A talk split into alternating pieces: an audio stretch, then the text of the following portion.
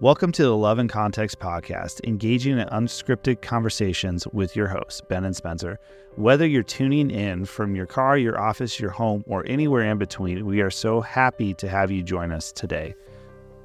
Our mission is simple to explore the Bible through a powerful lens of love.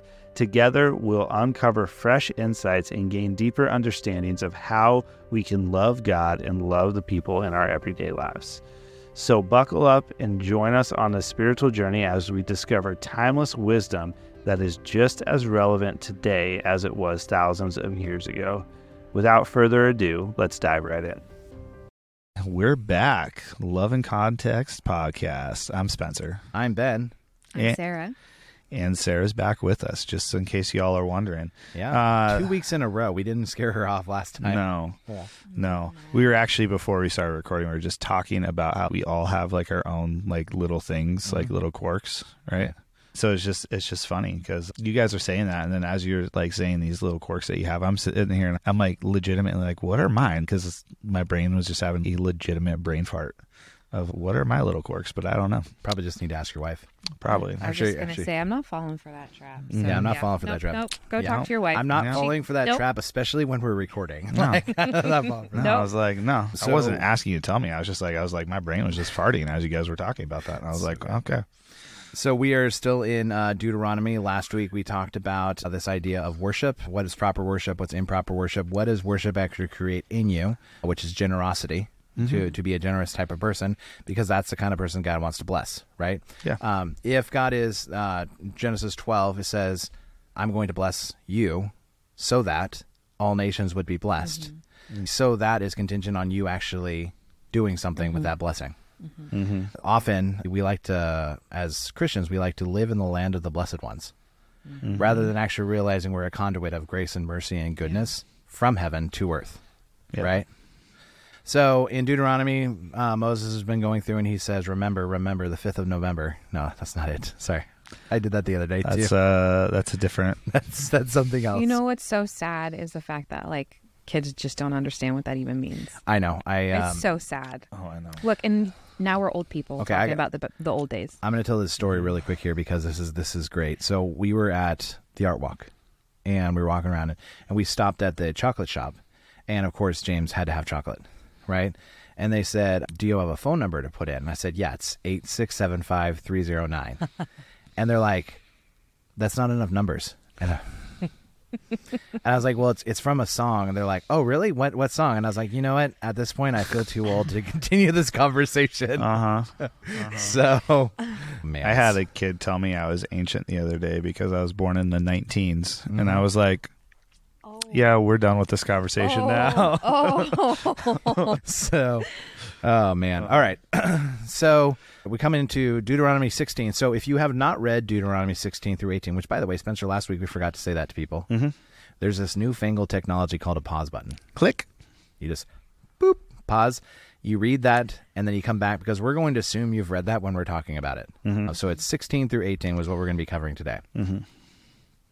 and now that you're back it's a miracle of the pause button it's coming on the heels of last week, right? About remembering the Levites, not forsaking the Levites, leading to generosity. Uh, that every seven years you're going to set your captives free. You're going to let that the debts be freed. And then he says, "Hey, I want to ground you a little bit more in your history, help you remember things a little bit better." Right now, once again, this is to the next generation because the first generation is dying out in the desert. Mm-hmm. This is to the next generation that Moses is speaking to. Remember where you come from. Remember what God did at Egypt. Remember what he did in the desert because you're going to go into this land and take over it. He's commissioning this new generation as well. So the first one he wants he brings up is he talks about Passover. Now why is Passover important? Because they remember that you were a slave in Egypt. That it was by God's mighty hand that you were brought out. Mm-hmm. And that his name was given to you there. Mm-hmm. The name of God. Yahweh. I always was, I always am, I always will be. Yeah. It's an important thing to remember. Mm-hmm. The next festival he talks about is uh, Festival of Weeks. We also call that Shavuot, and in the mm-hmm. New Testament church we call that Pentecost mm-hmm. mm-hmm. because they occur at the same time. And it celebrates the giving of the law, or in the New Testament, the giving of the Spirit. It reminds them of who they've committed themselves to, and it reminds them of the ceremony between them and God, where He gives them the ten words, and He says, "This is who I am."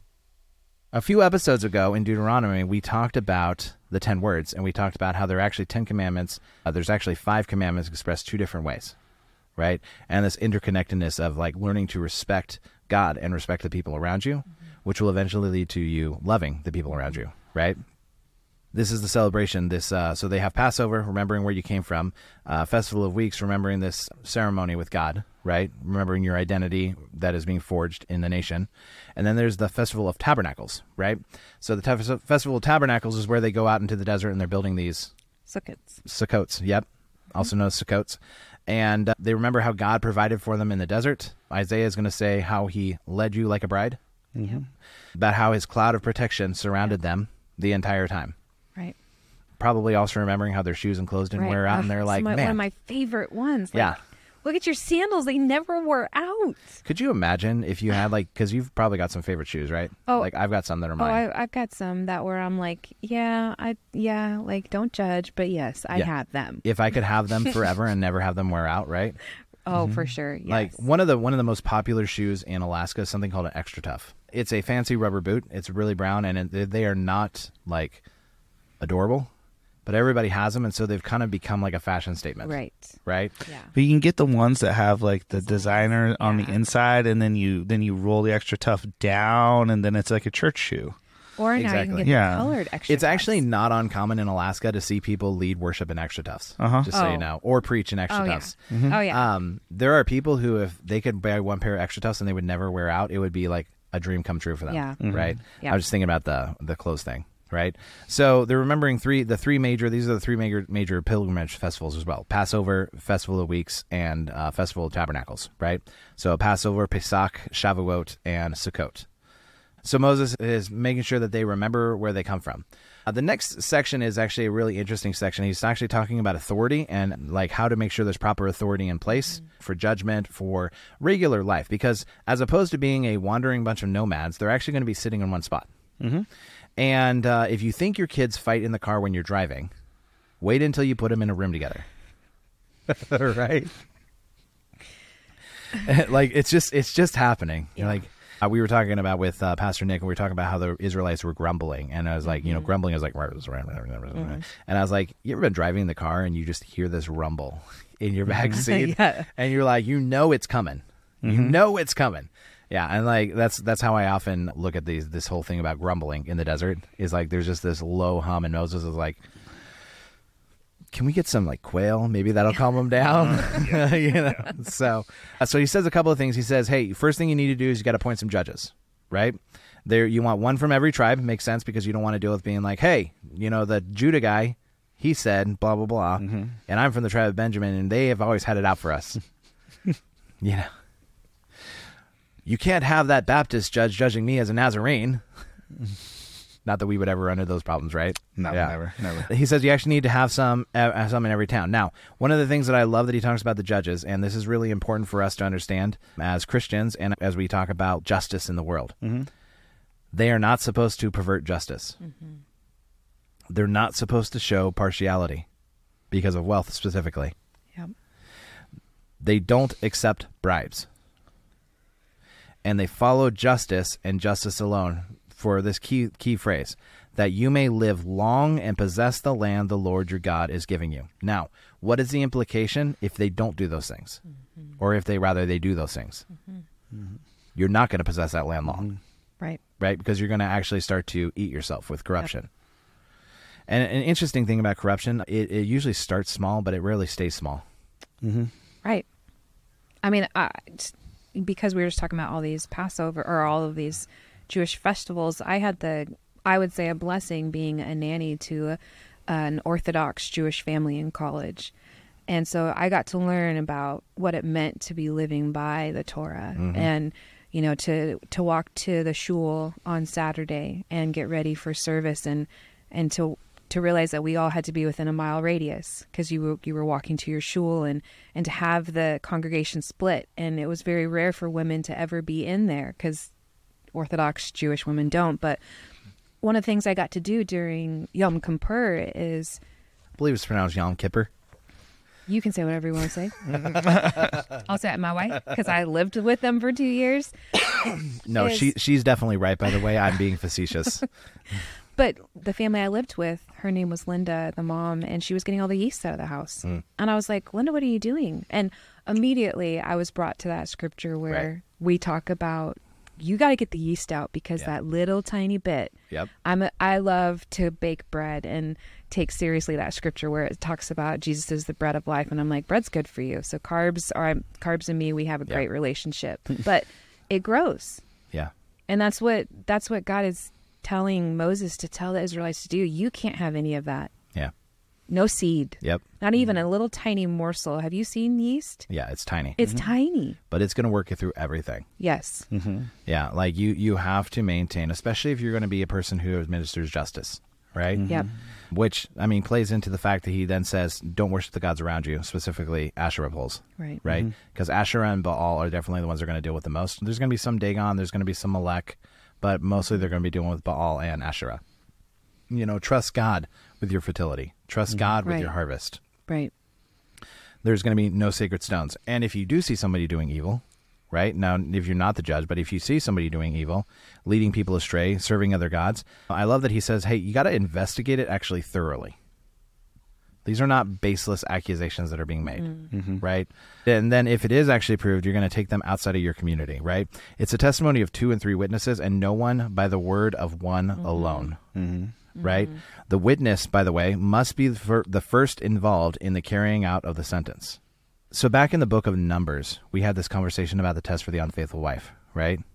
One of the things that you have to do is like you have to come and bring them before the priest. Now, if you are a wife and you know that you haven't been faithful, you're like, sure, let's go eat the dirt, right? Like you know before you even get there that nothing's going to happen because you didn't just like you didn't step out. Uh, So then you have to bring it to the priest, and you actually have to go and do this. It gives them like this recourse. In the same way, right here, what I'm seeing in this in this conversation is like you can't just make a baseless accusation. If you're actually saying, "Hey, this person stepped out," or this person is like leading people astray, you actually have to put your faithfulness to God on display. Because if you're lying and you take up arms against them and you pick up a stone to stone them, you've actually just committed murder, and God's going to know that. Mm-hmm. And you're going to be the one who throws the first stone. So you actually have to be involved in the process, which makes it so much more poignant Yeah. in the book of John when there's this woman caught in adultery, which, by the way, the man's not there because apparently they caught them in the act, but he wasn't there. I, I Right. listen. I've been married long enough to know if that you're caught in the act, two people are there, right? At least. At least two people, yeah. And so they they brought out, and uh, he says, "Whoever is without sin, you go ahead and cast the first stone." Now they know they can't throw the stone because they're actually going to be testifying against themselves because they're trying to pin the sin on her, and they were actually witnesses to the whole thing. They're trying to hold one person accountable and leave the other one off Yeah. scot free, right? Mm-hmm. Now there's there's a ton of different places you can go with that passage, but they just drop their stones with the oldest being the wisest, dropping it first and being like, "Yeah, we don't have a case. Yeah. we got to mm-hmm. drop it." Right. Mm-hmm. But same thing here. You can't pervert justice, which is exactly what's happening in that section of John. They're trying to pervert justice to catch Jesus in a gotcha moment. Yeah. And I just it's it's so crazy to me that he just uses Torah against him. Right? Because like if you're actually going to be the one who's the witness, you got to throw the first stone. Mm-hmm. And I just I, I think that it's it's really important with justice. Like there there's a there's an accountability that if you're going to be the one accusing, you actually have to come forward and actually do mm-hmm. something about it. Right? Mm-hmm. All right. Now, I want to caveat this and talk about there are crimes in America where there are people who are the weaker party that are abused, and they're like, well, why don't they just step forward? It's really hard. Mm-hmm. And you need to support people who are going to step forward and talk, and you need to believe them, and you need to do whatever you can to reach out to them in their in their circumstance. Now, I'm not going to get super specific because I don't I don't think that's necessarily appropriate for the conversation. But it is That's our like a whole nother podcast. That's a whole nother podcast. Yeah. But it is also our responsibility to make sure that those who are being marginalized are not. Mm-hmm. Mm-hmm. Yeah. So I want to make sure that caveat is in there for anybody who's listening who may have dealt with that situation. Mm-hmm. We are not saying that every single person eh, like they had the responsibility to speak up, and because they didn't, it was nothing. Yeah. It is still something. And, and I think we also just need to add one more, just a little caveat. As followers of Jesus, we are called to stand up for those less Right, fortunate, right. right? We are Right. called to do that. Now, we want, in doing that, part of that is empowering those people to be able to speak up for themselves. Correct. Because a lot of times, what I've seen, and at least in my life, is I've seen people stand up and say, "Well, this is going on. This is going on. You need to step in and do something." Mm-hmm. When in reality, when that's brought to my attention, I'm like, "Okay, right now it's just one person said something against somebody else saying something else." Right. Right? Like, if we are going to stand up for people, we have to come alongside them and empower them to actually be able to speak for themselves. Right. Even though that's going to be very difficult and pr- probably very painful. Right. Hmm.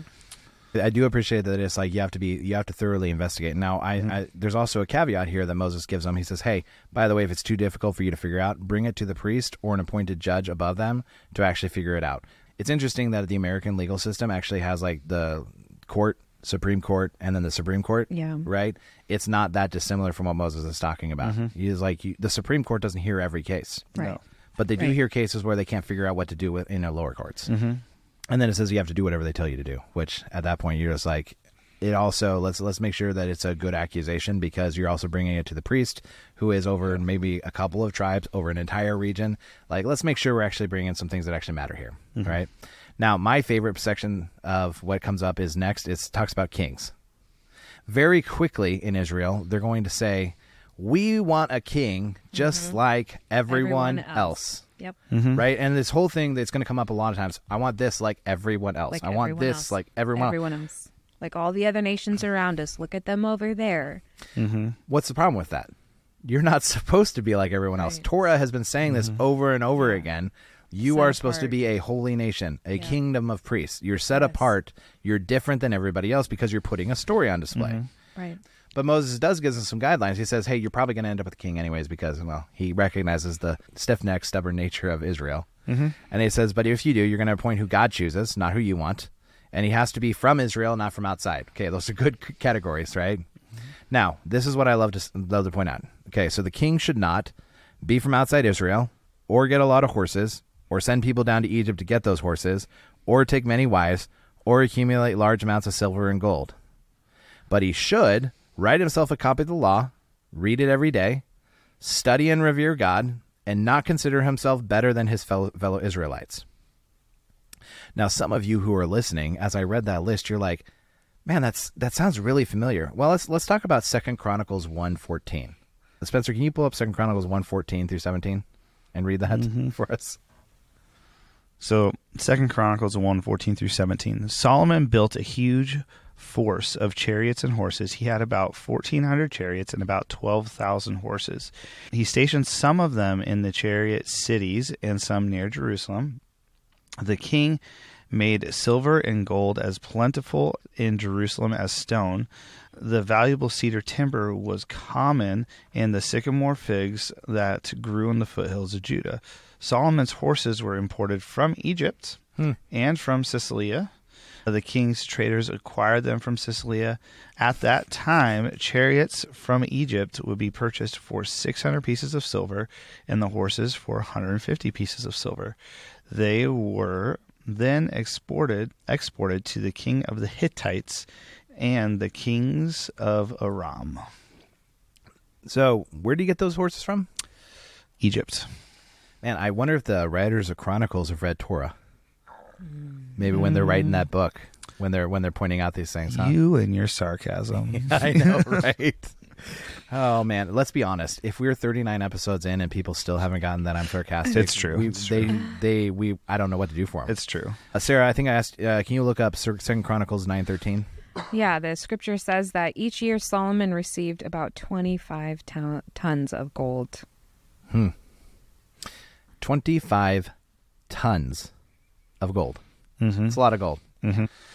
Not only that, one of the things we know about Solomon is he has a massive number of wives. Right. and horses. Yep. And so, if you know Torah, which the authors of Chronicles would, this is uh, Chronicles, by the way. I don't know if you guys are familiar. It's actually speculated to be one of the last books written. There's a reason why in the Hebrew Bible it's actually the last book of their Bible, right? It's looking back over their entire history. When they look at Solomon, they're actually talking about, hey, Solomon was not doing what kings were supposed to do. Yeah.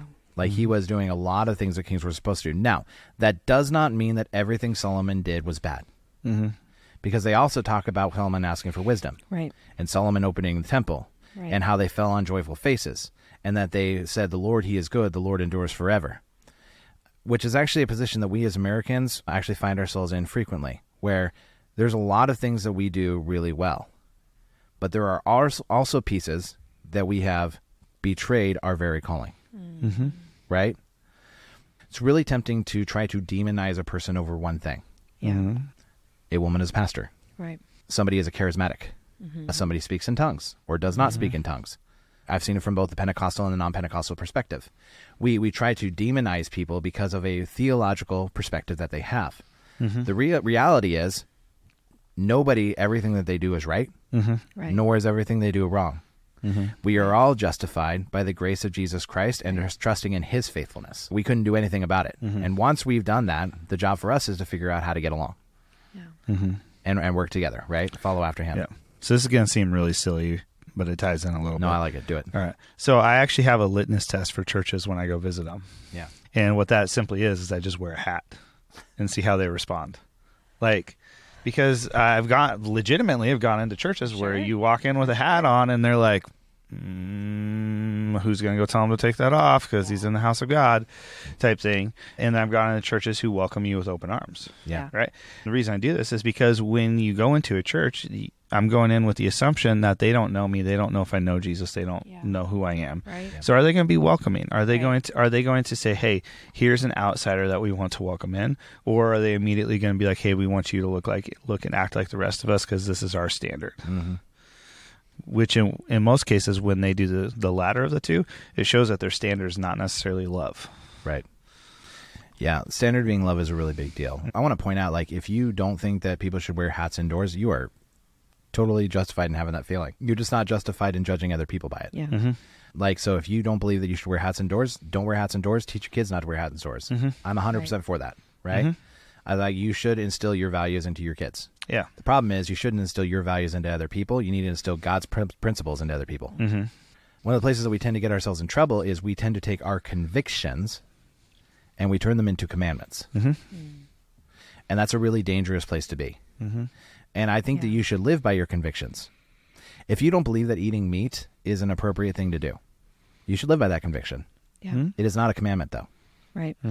Or like pork. Mm, yeah, absolutely. Yeah, I think that's a non-controversial things that we've got a, a couple in our church that they keep kosher Mm-hmm. because they they're not Jewish, but they believe that the Torah had some Sure. understanding, and so they refuse to eat pork. And so she'll say, "Hey, you know, what are you serving at tonight's dinner?" Right. And she's not asking me, going, "Oh, I can't believe that you wouldn't take into consideration me and my spouse's dietary Right. belief." Right. But she's just saying, "Okay, I just need to know." Right. I'm still going to come. Yeah. I'm just going to make sure I'm going to eat beforehand. I'm not Yeah. going to let that divide Yeah. what's supposed to be taking place at the end. I'm this not, event. not going to let this cause a break of fellowship between Right. us. Mhm. I'm not going to let my personal conviction Yeah. cause a break of fellowship between us. Yep. Boy, if that there's not a uh, politically charged message in there. Mm-hmm. I mean, how many Right. times in our churches are we dividing ourselves over silly politics when those are convictions and you need to actually figure out ways to live in unity despite your mm-hmm. convictions? Yeah. Well, even within even within marriage, there's things that maybe there's a conviction one spouse has that the Right. other doesn't. When my wife and I got married, she was a vegetarian, mm-hmm. and I. And if you don't need to know me long to know that, like hamburgers, hey, you give me you Yeah. give me a pack of hot dogs and a campfire, that pack of hot dogs will disappear so Yeah, fast. In our marriage, we've had to cook differently Mm-hmm. right?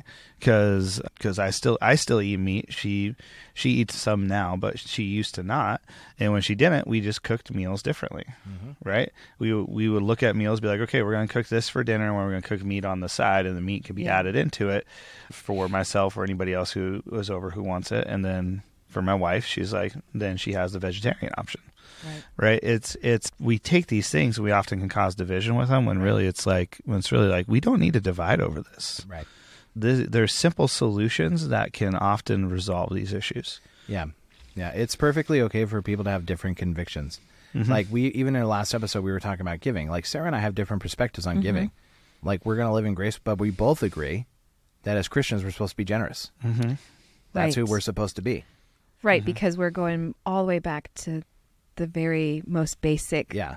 the two things. Yeah. We're loving God. Yep. So we're, we're people. saying, okay, God, you're going to convict us of what to Yeah. do with this exchange of trusting you Mm-hmm. and and wrestling with giving you 10% 13% 5% calling it a tithe calling it an offering Yeah. we don't need to get stuck in that but what we're wanting to ask one another is ben are you loving god with Yeah. your possessions Right. Mm-hmm. and ben are you loving others with Yeah. what god has entrusted to you Exactly. if your answer is yes and yes i'm done Yep. Exactly. all right Then we're we're like sweet. Everything else is noise. Yeah. exactly And then and when it comes to Solomon's life here, there was there was uh dictates here saying that you should not get from these places. And specifically, he's the king. So he Yeah. Mm-hmm. has very specific instructions. And when you have higher authority, yeah you have Yeah. a higher uh, responsibility. more Yeah. to whom much is given And in Solomon's life, if Let's you go. if you look at his life, it wasn't like he woke up one night and he's like, "I'm going to order twelve thousand horses from Right. Right. from Right. Egypt." Right? It was a You- you gradual. get on Amazon Prime. It wasn't a 2 a.m. not a sponsor. bad decision. not a sponsor, right? It wasn't. Yeah, it wasn't a two a.m. bad decision, now. right? Uh, but it was. It was a gradual thing in Solomon's life. Yeah. It wasn't. It wasn't an overnight like, hey, I'm going to go have multiple hundreds of wives and concubines and order twelve thousand horses from a country I'm not supposed to order them Right. from, and all this stuff, right? Right. That was. It was a gradual build up. That. But Well, and there's and there's so many things he could have used to Mm-hmm. justify. He could have been like, "Oh, I need to marry this person for this political alliance because it's going to help the nation." Like, because you justify a lot of the things that you do, where you're like doing these types of things, Mm-hmm. Right? Like you justify stepping out from what God calls you to be. Mm-hmm. Well, let's just take it even a step farther because it's in Numbers where we're told that the things that we don't deal with, the generations that come from us are going to deal with them later on Mm-hmm. Yeah. for up to three generations. So if if we knew that David had a hard time complying with these commands and and directions for David to consecrate himself and to strip off all those things that were going to cause him not to fully trust God. We're seeing that the things that David wasn't willing to trust, he he let things just sit and grow. Yeah. He let the yeast get into his home and that got to Solomon. Well, and on a, on a personal note, like I think we all we all have kids, right? Absolutely. we can all think of things in our life that we're saying that And- stops with me Yeah. and And- it's not being given to my kids Yes. Correct. Yeah. Yes. That's that's the responsibility of parenthood. mm-hmm. Is us to recognize, to do the hard work of recognizing generational things in your family, Mm-hmm. and say, "Hey, it stops here." It stops Yeah. here. because I would hope that I like my parents raised me well. Mhm. All three of the kids turned out.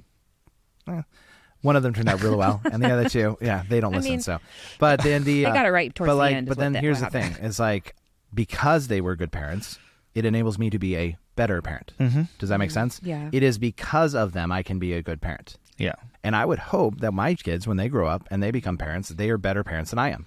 Mm-hmm. Yeah. And we keep pushing that down so that we get better and better, glory to glory, as we would say. Amen. Right? Yep. So that they're not dealing with generational things that I dealt with, or things that came up in my life, or hurt that came up in my life, or bitterness that came up in my life. I don't want to pass that on. Mm-hmm. I want to make sure that stops with me. Mhm. Now, to your point, you talked about the third generation. I want to tell this quick story before we get into chapter uh, 18 about a guy by the name of Josiah, right? Right. In the Bible. Right. Mm-hmm. He reads the book of the law and he's like, "Oh man, we haven't been doing any of this." Right. Now, Right. this is after God has said it's already you've reached the breaking point and that it's going it's going to end here. And God is about to bring judgment and Josiah reads the law and he goes, "Oh, we haven't been doing any of this." So he cleans house. House. Like cleans he it. goes through and he cleans house. Now the interesting thing is God says, I've already spoken, so it's going to come. But because of your faithfulness, Josiah, mm. one person for an entire nation, because of your faithfulness, it's not coming in your time. Mm-hmm. Because of one person. Yeah. It was delayed 40 plus years because of one, One person. person. So what happens when the people of God turn and serve, repent, and live for righteousness as a nation as, As a, a nation. nation. Yeah. What happens when we do that? I'll tell you what happens. It's called revival, and, And- it and- shook the very foundations of the earth, Come on. mm-hmm. right? Yeah. Like this is why people pray for revival. Right. Mm-hmm. But you have to be willing to have less of yourself in, for, in order for revival to happen, Mm-hmm. because we're pursuing something greater than ourselves, right? so true So one of the things we have talked about frequently about the priests is the priests don't have an allotment.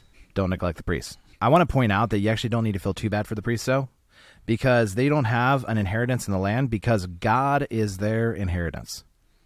Sounds pretty good. That sounds like a pretty good like Yeah. trade off to mm-hmm. me, right? Yeah.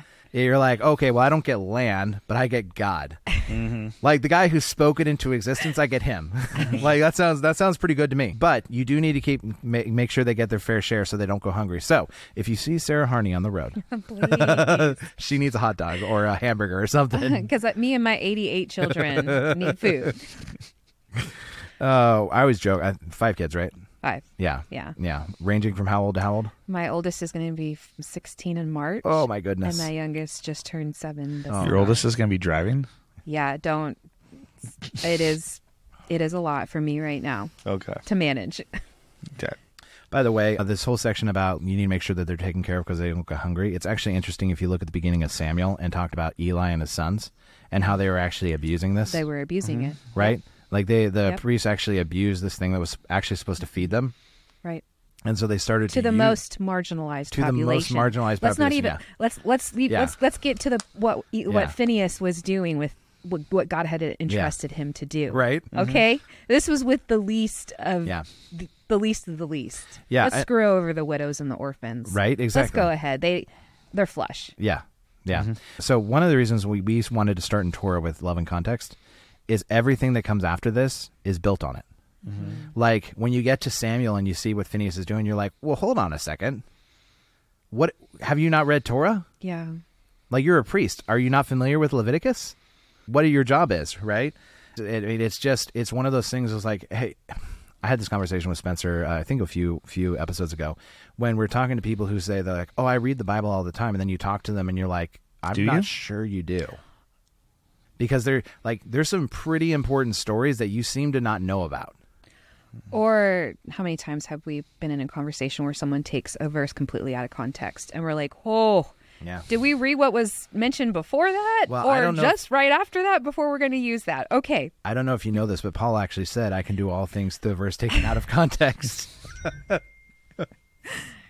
oh, it's so good. So good. Well, but I mean, there's examples of. So an example of this Jeremiah uh, twenty nine eleven, right? Oh, my goodness. Right, where where everyone's like, "Oh yeah, it's great," and then they take it as like blessing. I was like, read the verses before. Yeah. Like God is saying, this is going to be miserable for you, Yes. but you're going to find me in the Yeah. misery. Yeah, it's like oh, he it's- the, he goes and he's like, uh, "I know the plans I have for you, plans to prosper you," and it's like because you're going into captivity Uh huh. And Yeah. you're you're going to feel pretty miserable. You're gonna live in Right. homes This you is didn't the build. hope Right. in the midst Yeah. of captivity, Right. Yeah. right? Which God always gives people hope, even in their captivity. hmm Yeah. You know what he also does though that e- even in his discipline or judgment, you know, as Mm-hmm. as these are coming and, and and these are commands. These are actually calls. When we read these passages in the Bible, each chapter actually says a call. Like Moses is giving a call. He's standing up Mm-hmm. in, in in front of them and he's basically telling them God's telling us the right way to do it. Yeah.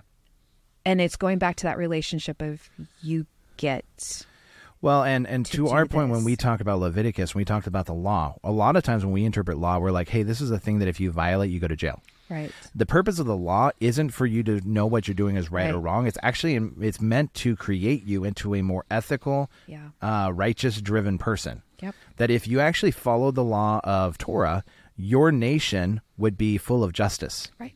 And equality And mercy. and mercy and grace, and that you would actually love people well. There would be no one hungry because every three years you would be making sure that allotment went to the widows and the orphans. And here's the thing that happens in the New Testament. You know what ends up happening in the New Testament when they start selling their things and feeding people and taking care of people whenever they have need? Revival. Revival happened. Mm-hmm. Revival. People saw what was happening. They're like, I want to be a part of this. I want to be a part of the people who legitimately care about each other. Yeah. Yeah. Francis Chan, who who we talked about, uh, uh, we've talked about a couple of times, and I, I do love me some Francis Chan. He made a statement. He says, "Have you ever gone into a church and you were overwhelmed by the presence of love?"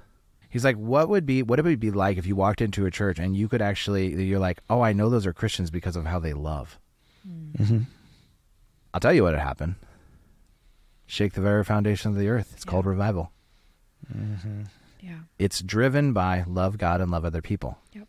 And out of those things, you start seeing miraculous signs and wonders break out because you love people and God pours into you. hmm And then it flows out of you. So as you as we continue through 18, Yeah. you get where you get to where he says, "Hey, don't do these things." Yeah. Don't do these other things, Like right? don't do these other things.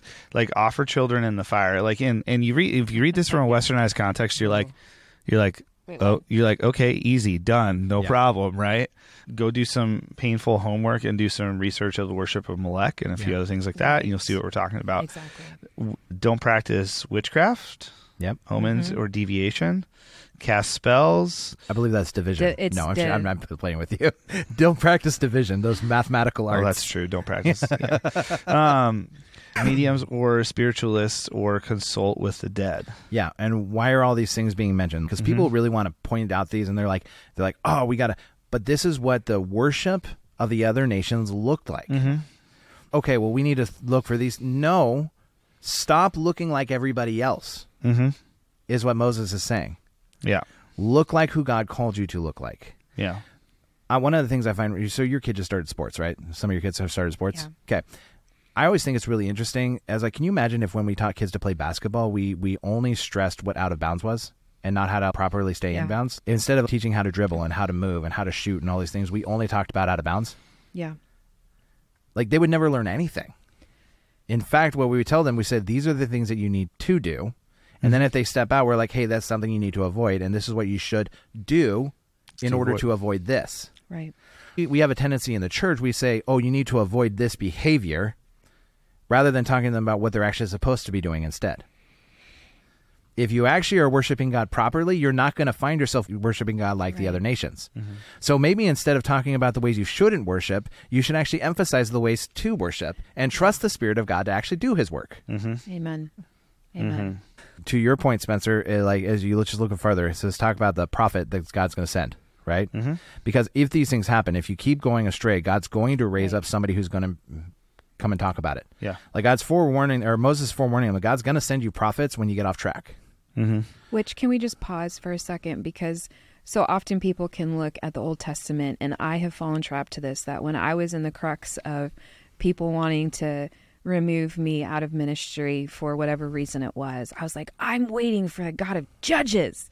You know, the God that comes and just smites them and it's just like decimate them, kill them, get rid of it. We're seeing God come and give some very clear guidelines. And we know that He disciplines those whom He loves. Mm-hmm. So we're supposed to be going, okay, these are going to be kind of painful. They're not going to be easy because we're looking over here and we're like, we kind of want that over there. That looks way mm-hmm. better than what we Yeah. have here. But God is saying, no, listen, I need you to do this. You've got to look different. It's it's got to it's got to there's got to be something different where people are going, what's happening over there? Right. When I think about this story, and I, I go all the way back to Abraham, when God is going down to see if Sodom is as bad as everybody says it is. Right. Yes. And Abraham has a conversation with God, and he says, "He said, well, what if there's 50 righteous people?" Yeah. And he talks them all the way, all the way down, to 10. Mm-hmm. Right? Right. Now the now the question I've asked, and when we were on the podcast, I said, "Well, what if Abraham talked all the way down to one? Right. If he kept engaging God on coming down?" I was like, "But the thing is, the conservative estimates on Sodom and Gomorrah is that there was around 250,000 people in that region, Mm-hmm. and God says if there's 10 righteous people, He can turn the city." Mm-hmm. Ten. 10. And so when we think about the the state of Alaska has like 750,000 people. Mm-hmm. If there is 30 people who are dedicated to the righteousness of God in this in this state, You can turn the state. you can turn the entire state. Mm-hmm. Those of you that are living in California, there's 39 million people. And God says it's going to take maybe a thousand. Yeah. Mm-hmm. maybe a thousand in that entire city. What which a lot of like Christian people will call out it. They'll say, "Oh, it's a cesspool of immorality." And I was like, "But if there's a thousand righteous people there, you turn the Mhm. entire state. Mm-hmm. 375 million people in in the United States of America. Mm-hmm. This is coming and it's actually revealing God's character. Right. Mm-hmm. that it doesn't take much with me. So Yeah. often when we come in our worship, if we're not careful, we can come with scarcity mindsets. Right. I mean, going back to prior conversations that we had about tithing and and judging people and how they worship, is that a lot of times we come with like, "Ooh, I don't know if I can trust God with this. I don't want to come undone like David did Right. when when um, the ark was coming back, or I don't want to be like Hannah when Samuel shows up and goes, "What are you doing, woman? You're drunk. and It's midday." And she's like, I she she's coming undone. Yeah, yeah, she's coming. She's she's telling broken. God she's not coming undone just to the air. Yeah, She went to the temple. She went to tell God directly, "I'm undone." can you imagine if you were at Shavuot, Pentecost, and the and they start speaking in strange And tongues, every- and they're yeah. like, and he's like, guys, we're not drunk. It's nine o'clock in the morning. Yeah. we literally just started Shavuot. Yeah. Like, Like there's no like way. that's not what's happening here. Yeah. you know? this is not Purim right this now. is this is not Purim. like that is not what's happening. Yeah. And uh, so, like to your point, talking about like the the judgment, like people look at the prophets, they're like, oh, they're here to prescribe judgment. No, they're actually here to provide hope Mm-hmm. if you turn around. Mm-hmm. because God always has an exit plan for, for us. Yeah, the that's pro- what He tells us. The He- prophet's not there to condemn you. They're Right. saying if you keep mm-hmm. on this path, this is where you're headed. Yeah. God's not going to stop it. Mm-hmm. It's time to turn around, and God will bring you back. Well, and God has gone as far as to say, "Hey, I'm going to provide proof through some of the most ridiculous battle plans you can think Yeah. of." Yeah. Right. Yep. Hey, why don't you take the nation and march around this Yep. city Yeah. one time a day, and then on seventh day do it seven times, then yell. Right. Here's the thing, Joshua. I need you to go and lead the fight. Yeah. But Moses is going to stand on the mountain Uh huh. And as long as his a- arms are in the air, you're going to kick butt. Great. Like, no Yeah. worries. It's Yeah. going to be great. Yeah. But Right. As soon as his arms get tired, or or Gideon, where it's like, hey, there's an army of about 120,000 people or so, and then Gideon's army gets whittled down to 300, and God's like, all right, now we're ready. yeah. Right. Or Jehoshaphat. Uh huh. Hey, we're, I'm going to just lay here and prostrate myself as the king, and I'm going to call all of you guys, and we're going to fast, and we're going to pray, and then we're going to show up tomorrow morning, and we're going to go and look and see that the entire enemy has been defeated before Right. our eyes. Mm-hmm. Right. I think it's Oswald Chambers. He has this quote where he says, "The only way to be successful in ministry is to be disinterested in ministry and profoundly interested in Jesus." Mm. Hmm. I, I think it's sometimes interesting. We're, we're going to talk about prophets in just one second, but I think it's sometimes interesting when people talk about. They're like, "Oh, well, you need, re- you know, make sure that you're doing things for the church." And I was like, "Well, you do realize that the church isn't the building; it's actually the people. Right. Like you here with us today, you're part of our church. Yeah. Mm-hmm. We're we're part of the church of our city, Right. Mm-hmm. and uh, just because we we fellowship in different buildings, we're part of the same family, mm-hmm. Right. even though we Amen. disagree at times. Like, we're the ecclesia. We're That's the what we ecclesia. are. I I, I want to point out this this section on prophets because I think this is something, especially when we talk in our mini series about uh, prophecy. People are going to come back to this section and misapply it constantly. He's talking about how do you test to see whether a prophet is from God or not. And he says, you know, does it come to pass or does it not Yeah. come to pass? And if it doesn't come to pass, then you need to put him to death. Okay. Once again, this is this is conquest language. This is Torah language, and it's not necessarily literally meaning put to death. Why do we know that? Because we look at traditional Judaism, and it doesn't happen. Okay. Now, does death mean death? Of course, it means death, but it also just means they need to be done away with. They need to be put outside.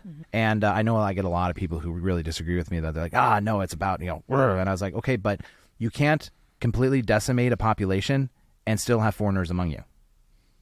So we're missing something in the context of this conversation. And uh, a lot of literature of that time will say when they're where they say something very serious, they say put to death. It doesn't Right. always mean literally put to death. If you want to believe it means literally put to death, that's fine. But you got to square how that means, how that fits with love God and love other people. Well, but there's things you put to death in your life, right? Yeah. And it's and you're and and we're obviously not dead, right? Right. Like I've put to death some bad habits in my Same life. thing. correct. We're told to do that. Yeah. Yeah. Yeah, and the only reason I bring that up is because I want to ma- make sure that like there is there is a very serious strain of militant Christianity, and we need to be very careful that we actually look like Jesus and not what we want Jesus to look like. Yeah. Mm-hmm. Right. Yeah. So, this whole thing about prophets, we're going to talk about this more in, in our mini series, but the point of prophecy is actually to bring hope of correction, Amen. Mm. not condemnation. Amen. Mm. Even the prophets of the Old Testament are not responsible for the condemnation. They only bring what God has said. Mm-hmm. I have known people in the churches who use prophetic words to speak condemnations into the kingdom of God. Yep. That is not your job. Yep. The Holy Spirit is perfectly able to convict. Your job is to bring hope and purpose into the people around you. Amen. Yeah. And I'm going to leave it at that because we're going to talk about that in the future. If you have fu- further questions, put them in our Q and A. Mm-hmm. Sarah, we've liked having you.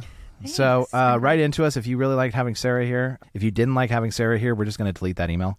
And so just We'll pray for you, Just though. forewarning, like we will pray, bless your heart, and Yes, we will we pray will. for you. and uh, we really enjoyed having you. So hopefully we'll have you here again soon in that in that mini series and uh, for some other things. Do you have any? Is there anything that we can be praying for you for, or something we can do to be supporting you for our listeners? I think that just being willing to have these conversations and wrestle with them. I love it. Mm-hmm. I'm glad that we can have these conversations, Ben, because I know that just like what happened today, where you and I can clearly disagree over mm-hmm. our personal convictions with Right. what God has asked us to do Yeah. with what He's given. Mm-hmm. That this is, I think that this is when iron is sharpening iron, we actually get to see the heart of God Right. and I get to see that the uniqueness of you and your bend and your understanding and your convictions are actually coming from mm. the heart of the God that created you to mm-hmm. be that way Yeah. and mm-hmm. created me to be this way. Yeah. Mm-hmm. And he's just delighting because he's going, Yeah, iron sharpens iron. Yeah.